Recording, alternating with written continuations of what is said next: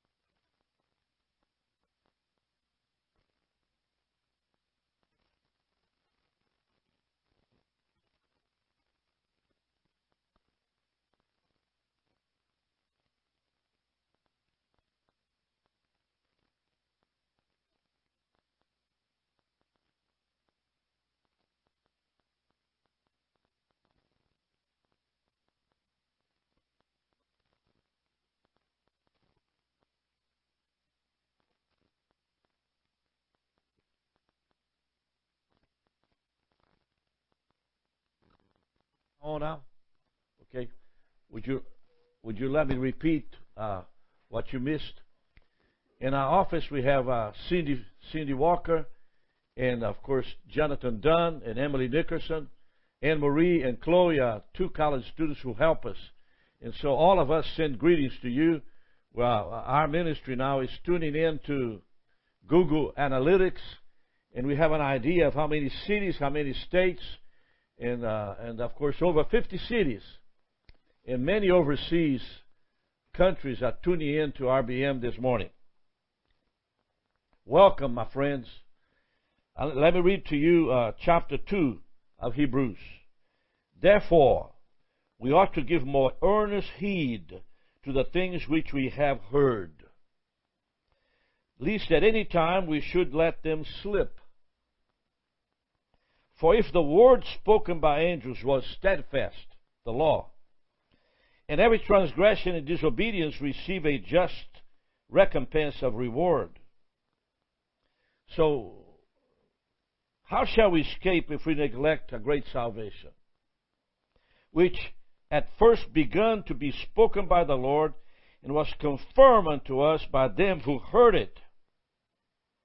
God also bearing them witnesses both with signs and wonders and gifts of the Holy Spirit according to His own will. How can we escape? For unto the angels has He not put, in, put into He, he not put into subjection the world to come. Let me read this again. For unto the angels has He not put in subjection the world to come, whereof we speak but one in certain place testifies, saying, What is man that you are mindful of him, and the Son of Man that you visit him? You made him a little lower than the angels. You crowned him with glory and honor. You did set him over the works of your hands. You put them all and all things in subjection under his feet. For in that he put all in subjection under him, he, God, left nothing uh, that is not put under him. But now we see not yet all things uh, put under him, but you see Jesus, who was made a little lower than the angels, for the suffering of death, crowned with glory and honor, that he may be grace to God, should taste death for every man. For, for it become him when all, whom all, all things, in whom all things in bringing many sons into glory, made the captain of their salvation perfect through suffering. Let me stop here.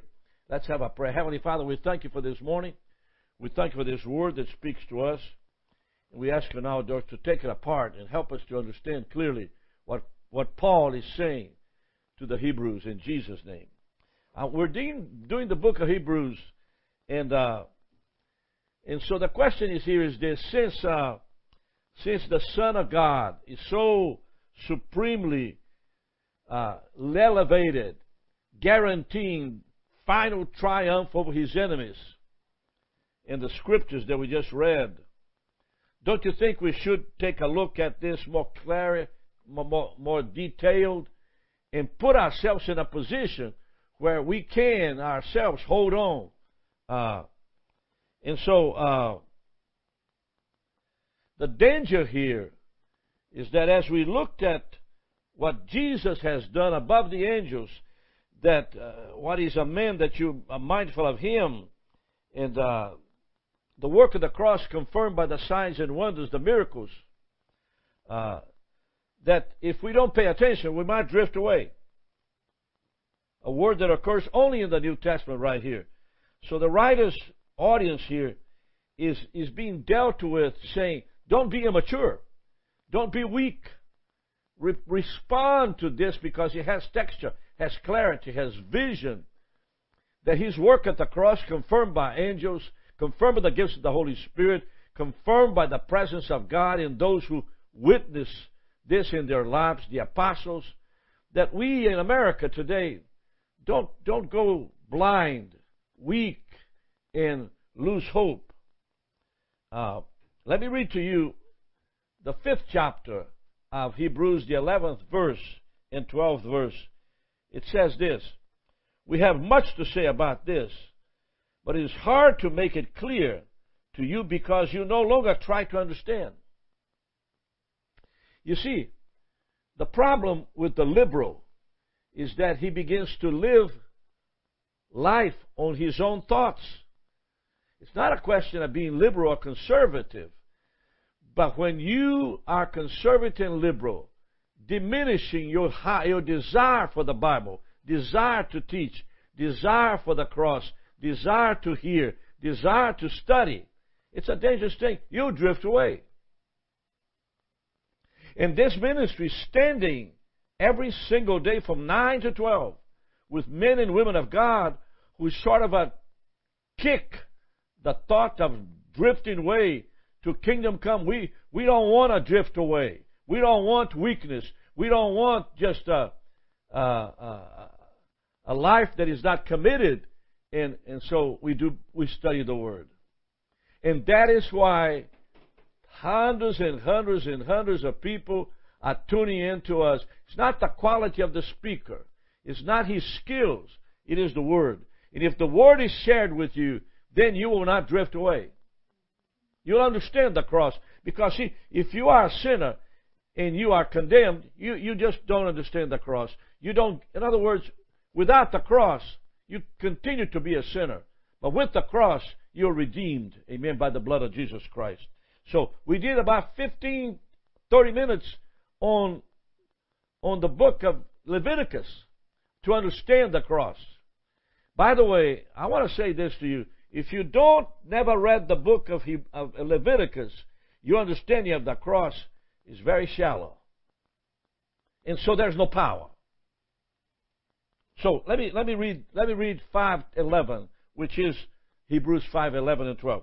We have much to say about this, but it is hard to make it clear to you because you no longer try to understand. In fact, though by this time you ought to be teachers,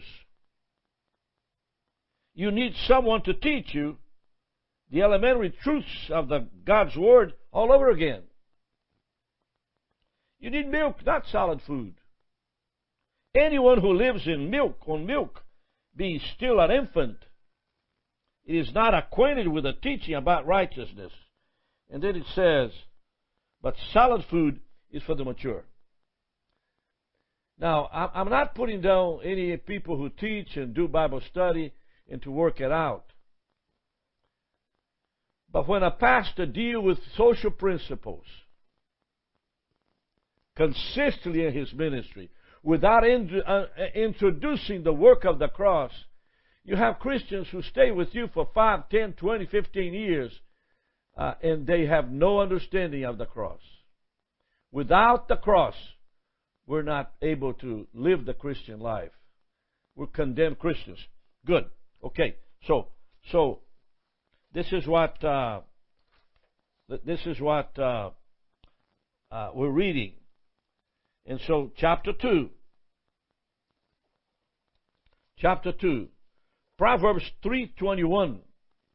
It says, "My my son, do not sleep away, but keep my counsel and intent. My son, do not sleep away, but keep my counsel and intent." Listen, if you are in a Muslim country, And you can't profess your faith because they might kill you. And you have to have Bible study with yourself under a blanket. You will receive from the Word much more anointing, much more strength because of the condition of your state causes you to draw from the Word as opposed to a liberal, open country like America, to where you go to church on Sunday and you simply do fellowship more than you do fellowship with God. And you do more fellowship on Wednesday night and eat than you do with the Lord. You grow a, a Christian that is slipping away year after year.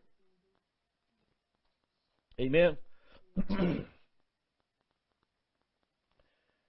so let's take a look at the at verse verse two to four. How shall we escape if we neglect a great salvation? Uh, for if the word spoken by angels was steadfast, and every transgression and disobedience receive a just reward, how shall we escape if we neglect a great salvation? Meaning, because of our sins, because of what we have done, if we don't understand the cross, we live a condemned life. If you are living a condemned life, only a miracle because when you stay away from the cross, the demons of hell come in and they begin to accuse you, torment you, and you live a tormented life. So, if the angels did their job, how are you going to handle this whole situation? Hebrews 12:25 has an answer. It says Hebrews 12:25 is an interesting verse. See to it that you do not refuse him who speaks. See to it that you not refuse him who speaks. And so, Bible study, being in the Word every morning, causes you to not refuse the speaker because through the speaker, even though he's good or bad or halfway or half there, the Holy Spirit will honor it. The Word will never return void. Listen to me. The Word of God will never return void. And as you, as you begin to hear me speaking, you know, in your mind, in your conscious, your subconscious, if it's done in the purpose of the gospel, the desire to serve, and the desire to say something, and to bless your life, You're not ignoring a great salvation. You're working at it. You're dangling at it. You know, uh, I had a voice teacher from Florida State University in Tallahassee, Florida. She was uh, a lady from from uh, the Netherlands, and uh, and and and something I don't remember her, but she was a big woman, and I began getting classes on voice. And when he come to that high C, or the B, or the or the G high on the on, on the on the piano, I would I couldn't do it. I was squeezing it. I wouldn't come out. So one day she said to me, Now Ricardo, dango your feet on the brook. Dango your feet on the brook. I said, What do you say, ma'am? What do you say? Dango your feet in the brook and I saw myself sitting down with my foot on the on the on the water that passed by on the on the river on the brook, and uh, and, and and I began to sing. Before too long, the note just came out clear. Dangle your feet in the Word, and things begin to change. So you're not getting now. The readers here he's referring to lost their sight of the ultimate victory deliverance that Jesus promised. And so they would begin to be lost because if Jesus won the victory at the cross of Calvary, He guarantees you to do and to have the victory also. I don't care what situation you're in. I don't care what kind of illness you're in. I don't care what problem you have. It's, in other words, you've got to put the eyes on the victory. These are difficult days for me. Difficult in all kinds of ways. And so I went out there this last month and I did something I never would do for myself. I never spend clothing and food is all I, I do. But I bought me an electric bike. And uh, I went around the the parking lot yesterday and almost reached 30 miles an hour. and uh, and uh, and uh, in other words, I'm working with my mentality, working with my purpose, working because if Jesus won the victory on Calvary, I got to have the same thing. And for that, I'm going to try. I'm going to do it. I, I need to do that because my sins can separate me from God. But if I let them, I will not allow my sin to separate me from God. So, this is what Paul is saying. Salvation, of, of course, is the same as that just mentioned in 114. So let me read the verse 14 and you understand this salvation, what, what Paul is saying about this salvation. It says this, and again, I will put my trust in him. And again, behold, I and the children which God has given me. I will put, that's uh, 2 Samuel uh, 22, 3. And again and again, I will put my salvation, I will put my trust in Him. Again and again. What do you mean by that? You, you commit a sin, you put your trust in Jesus. You put your trust in Jesus. You commit a sin, you put your trust in Jesus. You put your trust in Jesus. It's a constant battle. And so when you do that, by the desire you have, by the heart you have to God, uh, He forgives you. He gives you strength. Grace is extended to you. You know, you know the old scripture, Romans 5 verse 1, therefore since we have been justified by faith, if we have been justified by faith, meaning you have to. Let's let's go to that Romans scripture because I didn't I didn't remember the whole thing, but here it is out, verse five. Amen. Here's here's the here's five. Therefore, being justified by faith, we have peace with God through our Lord Jesus Christ, by whom we have access by faith into this grace wherein we stand, and we rejoice in the glory of God. Meaning that that accepting the justification of the cross, you're going to have peace. And it's a battle. It's a battle. You continue to say the same thing again, according to the scripture, uh, uh, Hebrews 1.14. Again and again and again. Verse 14 says, verse 13, and again and again I'll put my trust in him. In verse 14 says, For as much then as the children are partakers of flesh and blood, he also himself likewise took part of the same, that through death he might destroy him who had the power of death, that is the devil. So if Jesus has the power over the devil, and you live your liberal life, you're going to slip away. You have to emanate and copy that if Jesus overcame Satan at the cross, you're right with him. I, am trying to get that thought in your head, okay? I'm get, trying to get thought in your head. And uh, uh, uh, let's take a look here. I, I, think I passed it over here in my notes, but uh, let, let me read this over here. Just a minute. Here, here we go. Here we go.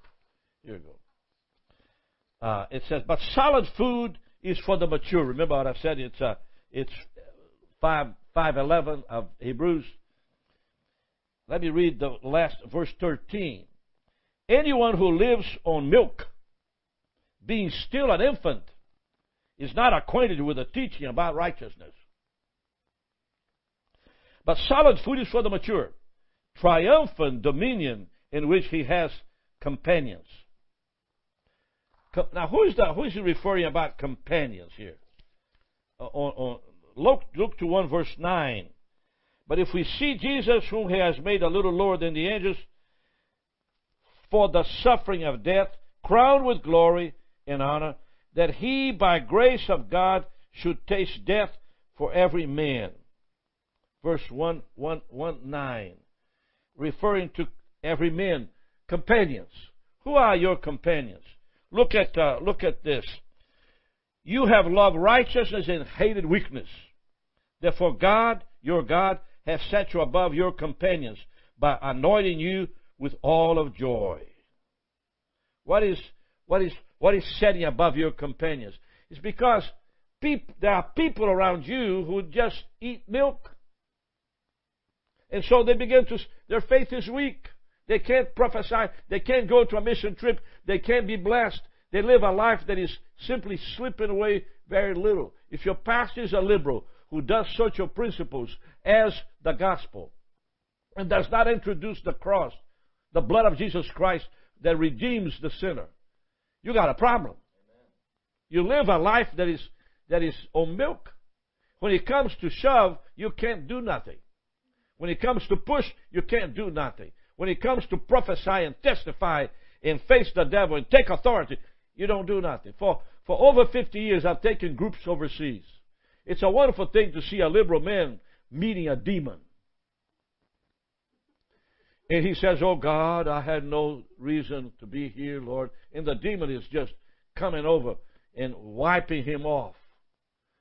And I say to that liberal man, say in the name of Jesus through his blood, say it. And as he does, the woman falls down. And I look at the face of the liberal and he says, Oh God, oh God. You see, you see, slipping away is a horrible thing because when it comes time to pay, you don't have it. It's not being conservative, fundamental, and liberal. You know, my district superintendent here in Athens one day said, Mr. Bonfim, you, you are a charismatic. And I told him, I drive a Ford, sir. I don't know what you're talking about. Meaning, meaning that being a charismatic in the old days was a sinful thing to be. Well, that guy's dead I'm still living. Slip away simply means you deny the cross. Yeah, yeah, I'll encourage you. I'll encourage you to get your Bible and open up in the expositors study Bible. Jim Swaggart. Oh, Jim Swaggart was a sinner. He understood the cross. He's not a sinner anymore. He's a washed by the blood of Jesus, man of God, who's touching the whole world today. Find where you want it. Go where you can get it. Don't sit in town expecting the pastor to soothe and wooze and, and, and give you a little, little joy and a little, get somebody who kicked the devil out of your life. Okay. All right. Now, the Lord Jesus Himself, while on earth, He spoke much of His future kingdom and participation of His faithful followers in that reign. He spoke about that, that you and I can partake of that kingdom. Look at Luke 12, 31. It says this, But rather, seek the kingdom of God, and all these things shall be added unto you. Fear not, little flock, for it is your Father's good and pleasure to give you the kingdom. God wants to bless you. He wants to do something for your life. He wants to wake you up from death. But you're concerned about what the people think. You know, there's a woman in our ministry called Elizabeth Wolf. And I had a flat tire years ago, 1971. 30, 40, 50. What year we're now? 2000. 51 years ago. I had a flat tire inside of her, uh, in, in, close to her house, and, the husband came up to fix my tire. And I stayed there four or five years Bible studying, just feeding my spirit. And one day, she looked at me and said, Ricardo, I hate to tell you this, but you're a pleaser of men. You like to please people in order, they like, in order for them to like you. You know, that just got on me. I got really upset about this. You know, so the next person I meet uh, it was a preacher. I can't tell his name. He's deceased. And I was having healing with him. And I saw the door open. There's a commode right there. So I took him inside of the bathroom and closed the door, opened the lid of the commode, and told him, spit in there as I preach. And I began flushing the water, and he began to spit. And, and the Lord delivered that man completely. Now, at that day, I stopped pleasing people. and I hope that that type of uh, that type of position, posture, will never leave me. Because when you please people, you can't please God. You've got to say yes, yes, and no, no. You can't just be halfway trying to establish your mode of ministry. Most people who do that can be good teachers, powerful teachers, but there's no fruit. Why? Because you're pleasing people, the Holy Spirit will not bless you. Okay, let, let, us get let's get to uh, Let's get to the end of this Bible study. Uh,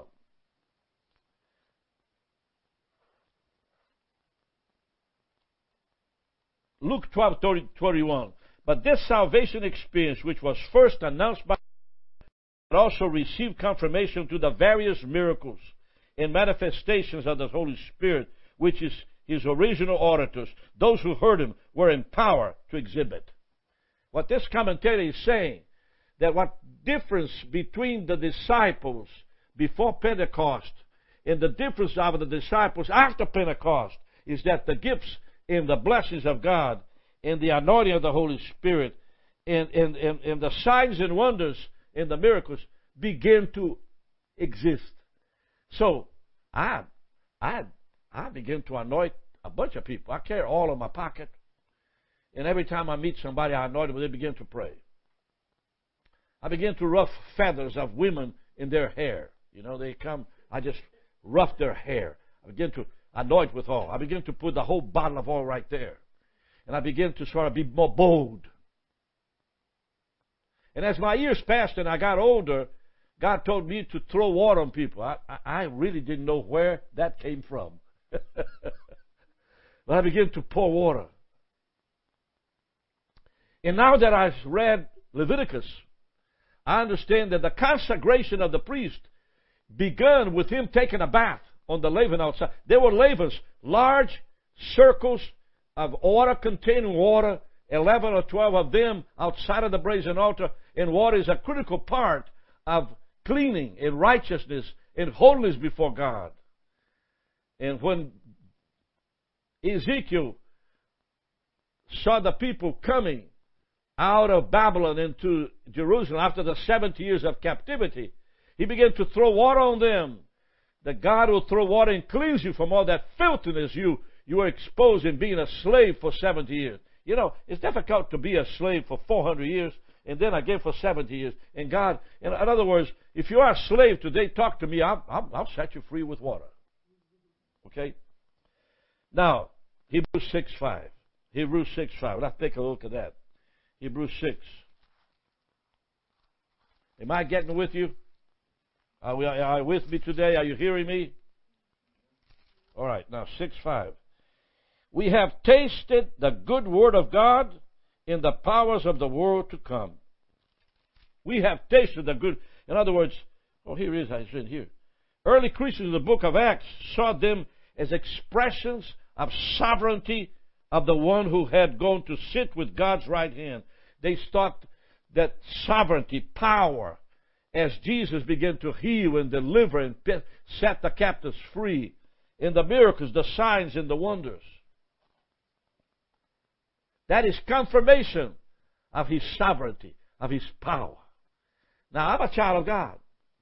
He baptized me with the Holy Spirit. The power that raised Jesus from the dead dwells in me. The problem is not how God did it, it's what I do with it. Because God did it, but I have, I'm a pleaser of men. I don't want to preach a word so heavy like this. Listen, there's not enough milk in the world to feed the lost and to feed the hungry. But when you give them solid meat and begin to disciple them, this ministry is of solid food. You know, my neighbor yesterday in my condominium where I live now uh, invited me for supper. Her husband John was there, and about three or four of the ladies who live in the area, my neighbors. And uh, so I was thinking that the supper would be a little a little salad with a little, you know, strawberries in it, okay, and uh, a, a little bit of uh, oil on it, you know, and uh, a little bit of uh, fruit on it and whatever, and that would be us, you know. Matter of fact, I prepared supper to eat and then went to their supper. oh, what a surprise when I got there! I had red meat I had salad, potatoes. I had a, vegetable. And I had bread and I had butter and there was something else I had. I'm going to eat lunch today because I, he, they gave me a plate. And uh, oh, I tell you, thank God it wasn't a nice salad. I, I'm tired of milk. I want the Word of God in my life. The Lord bless you. I hope you stay with us uh, this whole week in Jesus' name. Amen.